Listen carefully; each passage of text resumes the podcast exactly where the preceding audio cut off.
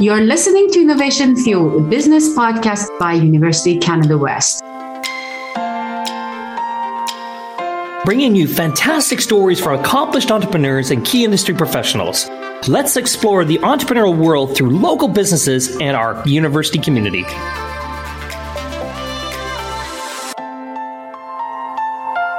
Hi, Dave. Hello, Glory. What do you think of this new thing? The government has announced that students, international students now, can work more than 20 hours for the next year.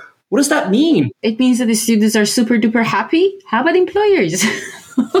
yeah. What about these employers? Do the employers even know about this? Or how can they take advantage of it? How does it benefit the employers? How does it benefit the students? Is it short term? Is it short sighted? I don't know. It means it's it's going to be employers can get a lot of benefits as long as they are they know about what is the benefit of it, what's the opportunity of it, and also what are the challenges is going to be for employers to hire international students while they have other commitment like study, right? So I don't know. Let's uh, bring Pat chasing back and see what she's seen in the past couple of months of changes. Let's welcome back Pat Chaseng, uh, the CEO and founder of ISEMpower. Welcome, Pat. Welcome, Dave to another episode of Innovation Fuel. Yes, Gloria, another episode of Innovation Fuel brought to you by University Canada West. Yes, we have Pat with us, Pat from ISEMpower. We had a great conversation and very important to most of our listeners because a lot of our listeners are international students are facing some challenges out there. But what we wanted to bring Pat back for was for this new change that's recently come, this new change that the Canadian government recently announced. And we want to talk more about that and what that means for students and what opportunities might be there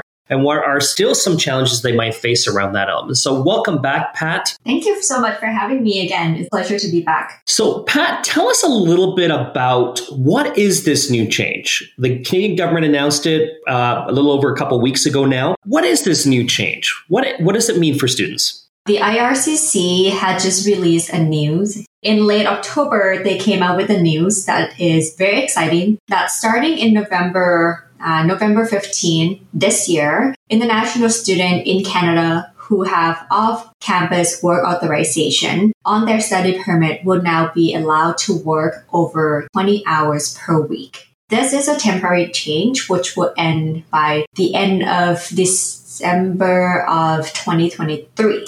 And what that means for international student is that not only this could allow them to work more than 20 hours per week, but it also opens up doors for better opportunity, open up door for more opportunity to double their potential income and prep them to transition into a full-time job right after graduation. We can see a lot of opportunity here for students to actually showcase their potential for employers. But when you say this is just one year program, in the last uh, episode, we talked about that employer challenges to trust the international students. And I think that it maybe one year wouldn't be enough to test the program. Yeah, I think a lot of the time, like students are coming into Canada, you know, not just for the hope of quality education. I would say there's a stat out there that 81% of us actually come here for a better employment outcome. Whether or not one year program has to do or helps with that employment outcome,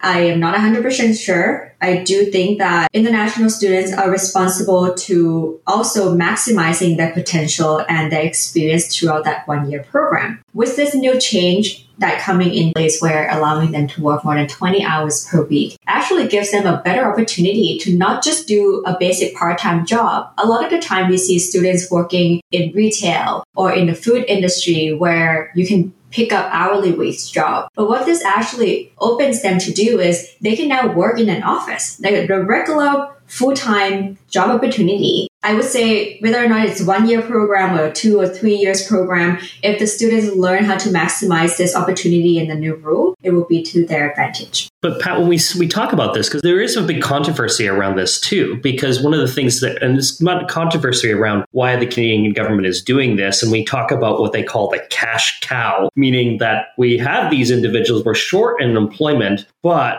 you know we're giving them opportunity to get into this, but for what reasoning? Is it the re- is it only to support this short term element, or do we really want to support the evolution of where we're going with Canada? Canada needs more talented people. We need more immigrants to take PR status here and, and support the going concern in Canada because we don't have enough population to support the resources that we need to support this country. Even though it's temporary right now, and I don't fully agree with the way they position this news because, you know, we all know that Canada is built on immigrants. We are welcoming, you know, 1.5 million new immigrants over the next three years, right? And by 2026, we now hoping to have over 1.2 million international students. And it's going to be overwhelming for, for our country. But the way that the Canadian government announced this news, which I don't 100% agree, they're just really positioning it around labor shortage, which seemed to be an immediate, you know, thing to talk about. But when you look at the, the labor shortage, the industry that get hit the most are kind of three different ones.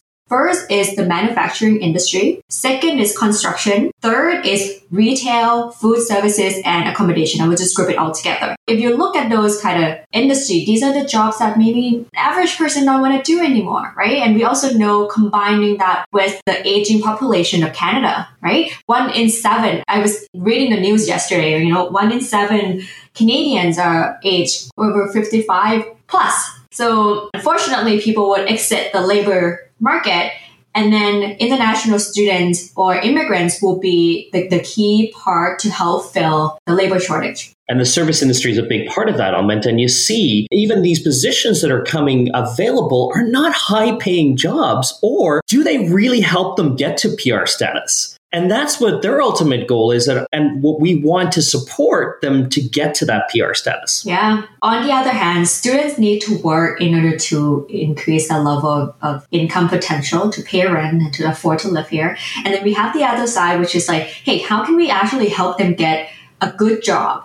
Maybe it doesn't pay as much, um, or, you know, it, it might not help them as much towards their PR, but it is a good stable job that eventually will help them, but it might not be like right in the in the short term. Personally, I am a big fan of doing things in a stable and meaningful ways because you can't only think of immigration goal as your only goal in life. Immigration is a part of the process, but building a successful career that can give you a financial stability and a long-term success, that should be the number one goal. And immigration, if you focus on that and focusing on upskilling yourself and maximizing this potential to gain Canadian experience, then the immigration goal will come. You said that a lot of Canadians are exiting labor market uh, because of retirement, but a lot of our Canadians they are retiring in the managerial position, which is very difficult. It's going to be to uh, have a succession plan for them for immigrants, right? Because Canadian experience is a key, and Canadian experience in a good job is another talking. It's not retail job, right? Don't you think that is still that is going to cause labor market in those managerial position. I mean, if you think about it, right, like it's much easier to fill entry level positions versus filling a middle or senior level position. However, though, immigrants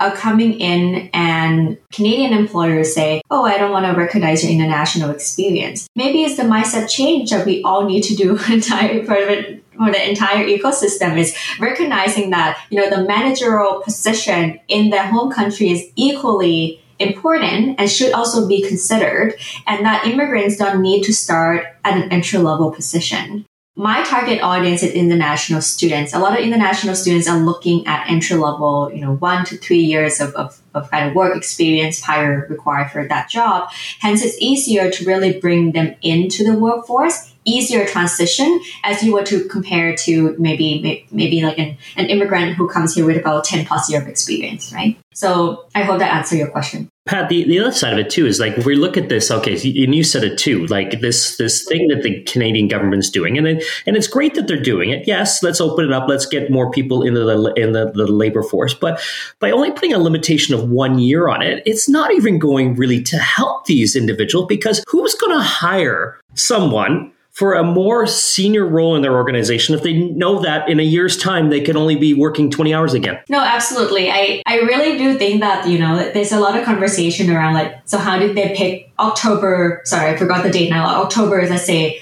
19 or 20 as or whatever that is. Or how did they pick November 15 as that effective date? Like it was so arbitrary, right? And how did you pick one year? Like what data do you have to support that one year, right?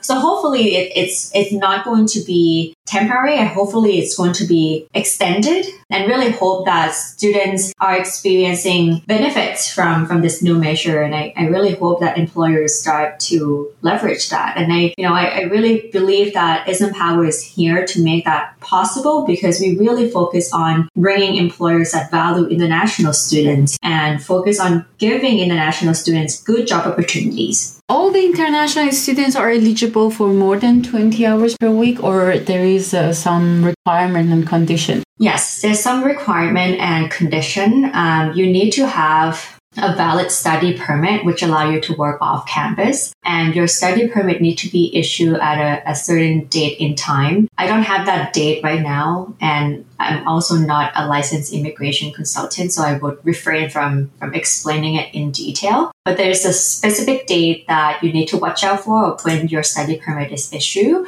Um, and yeah, unfortunate, like that, that's all the information they can provide at this point. So, Pat, with the restrictions, is there any type of other restrictions that they need to like? Is there any type of labor restrictions that they're like, are they only allowed certain types of jobs? Or even with this new element, is there anything that stops them from doing anything? I haven't heard of that. You know, I haven't heard of like, oh, there's a specific kind of job that this apply to. However, though there are certain kind of positions that international students are not able to do, but that's, you know, again, should be listed on the Canadian government website. And these are like potentially jobs that require certifications or something that's not encouraged to do, I would say. So on average, if, if it's a food industry or retail or, or professional kind of services job, then I don't, don't see it being a problem again, it's come to the employers. I think that's how much they can rely on international students in one year and what kind of jobs they can create that make sure that those international students can can perform well. So, uh, but also you you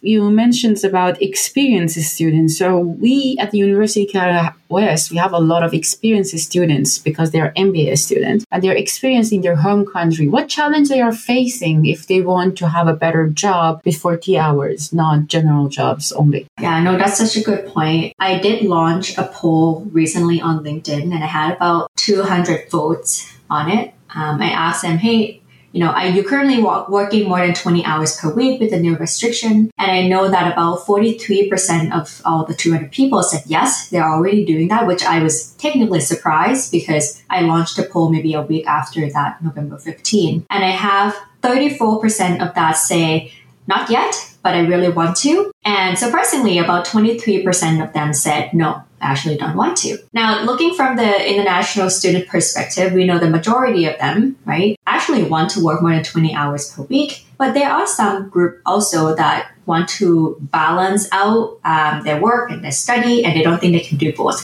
I can tell you specifically for an MBA student that their classwork is very loaded. So it might be difficult for you to pick up a job that's more than 20 hours per week as compared to maybe diploma students that only have three classes a week. Now, on the other hand, on employer side, I've also been chatting with all the employers that we work with. Again, I will be super transparent that not every employer is open to hire international students on a study permit for full-time work. Because as an employer, you would probably want someone to be able to commit with commit to the job 100% of the time. And they are afraid of hiring someone that has a second priority, right? So as an international student looking to leverage this new measure, I would say be super clear on the expectation. Maybe you want to look for the roles that is not a typical nine to five. Maybe it's it's more of an hourly wage position, but then you get to work in your own free time. Or you can actually have that flexibility to tell your employer, oh, hey, I have a,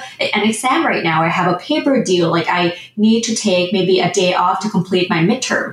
Right. So as long as you're picking the right employer that, that is open to work around your schedule, I would say go for it. Be mindful of, of you know what you get yourself into. Again come back to the employers. How we can educate employers. How we can educate employers about the restrictions of hiring international students. They can work 40 hours but they have some limitations. Is there any way is there any place or government or any web page that's are educating employers about that one or there's nothing that's actually something I want to do in 2023 is how can we further educate employers on how to hire this growing population of international students.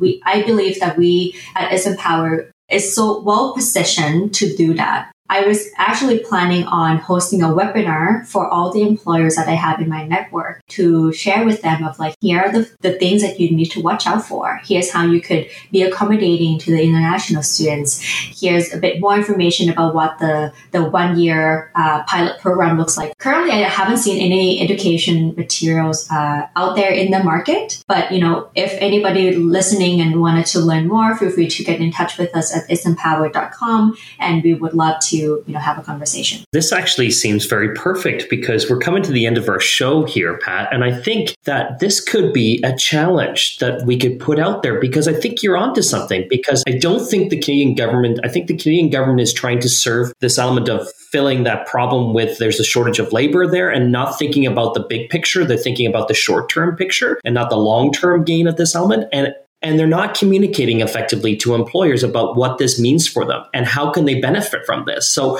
we need individuals like you and ISEMpower and other institutions and other employers to start spreading the word and creating that opportunity. So yes how can we start that journey? Where do you think we need to start pat? We need people talking more about this. I think that's the first thing. We need people like you, Dave. We need people like Tom and, and everybody's on the show here of how can we advocate for this growing population of international students? We need higher education institutions to be more equipped with resources to provide information to employers because almost every week I get asked by higher education institutions of, Pat, do you have any resources that my student can share to their employers about XYZ, you know, starting with the new measure, starting with the LMIA, starting with all the work permit. And I haven't seen a dedicated collection of resources available out there aside from a very generic, um, here's how to hire international student on the Canadian website. Um, I, I, think there needs to be more training involved, um, just for employers looking to leverage this growing population of international students. I have one more questions about any there is any incentive for employers if they want to hire international students something like maybe tax reductions or anything. Is there any incentives for in- employers? To be honest I am not sure. I am not sure if um, if there is a, a specific tax advantage? There should be, right? I would think that there should be because you're giving opportunity to underrepresented talents. Um, unfortunately, as you already know, international students are not eligible to get any of the grant funding subsidizing for their wage for, for their internship. And I think that's such a missed opportunity because if anything, international students should be incentivized to get Canadian experience because they really don't have any Canadian experience. You know, I've been kind of looking into the grants opportunity as well, and I haven't seen anything except Mitacs, but it's more of research and development, which is can be quite limited. So yeah, unfortunately, I really do think there's a huge opportunity that on that area that we do together uh, in terms of work integrated learning. I haven't seen anything yet, and I would really highly advocate for it. You know, this is this is actually brilliant, and I think we need. This means that we can continue this conversation, but we got to do something about this. We have to build clearer pathways to permanent resident status. We got to give them the the tools and the success pieces, and we can stop putting obstacles in front of them. You know, we can talk about research and research grants and those elements, but those are limited to domestic students a lot of the time. They're not allowed to be into in, integrated into international students. So it's again, there's so many restrictions that we need to get rid of the restrictions. We need to build better pathways pathways. So, you know, again, Pat, I'm going to throw it back to you the end of the show here, but what could it, what could we be doing next? What is the challenge that you want to leave us with today that we can do as a community, as individuals today to start to change this story? Yeah, I want to echo what you said uh, earlier in the show of how can we better educate employers to hire international students and knowing that you know, we have barriers. You know, the barriers coming from international students and the barriers coming from the lack of knowledge from employers. So how can we bridge that gap? And I want to hear from the community of what you're thinking uh, to be a solution based on per- potentially the questions you get asked or the type of information you don't see out there. So I will leave it as that. That is great, Pat. I think we are at the end of the episode. That was another episode of Innovation Fuel. Thank you, everyone. Thank you for listening to Innovation Fuel. We are on all podcast streaming platforms Google, Spotify, and Apple Podcasts. Visit our website at www.ucanwest.ca slash innovation fuel. Also, follow us on Instagram at innovation underscore fuel.